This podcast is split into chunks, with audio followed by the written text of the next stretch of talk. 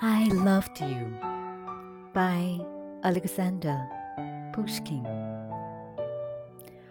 I loved you, and perhaps I love you still. The flame, perhaps, is not extinguished, yet it burns so quietly within my soul. No longer should you feel distressed by it. Silently and hopelessly, I loved you. At times, too jealous, and at times, too shy.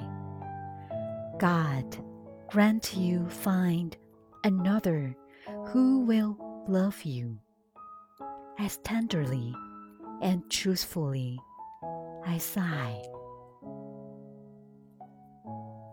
Thank you for listening. This is Rebecca.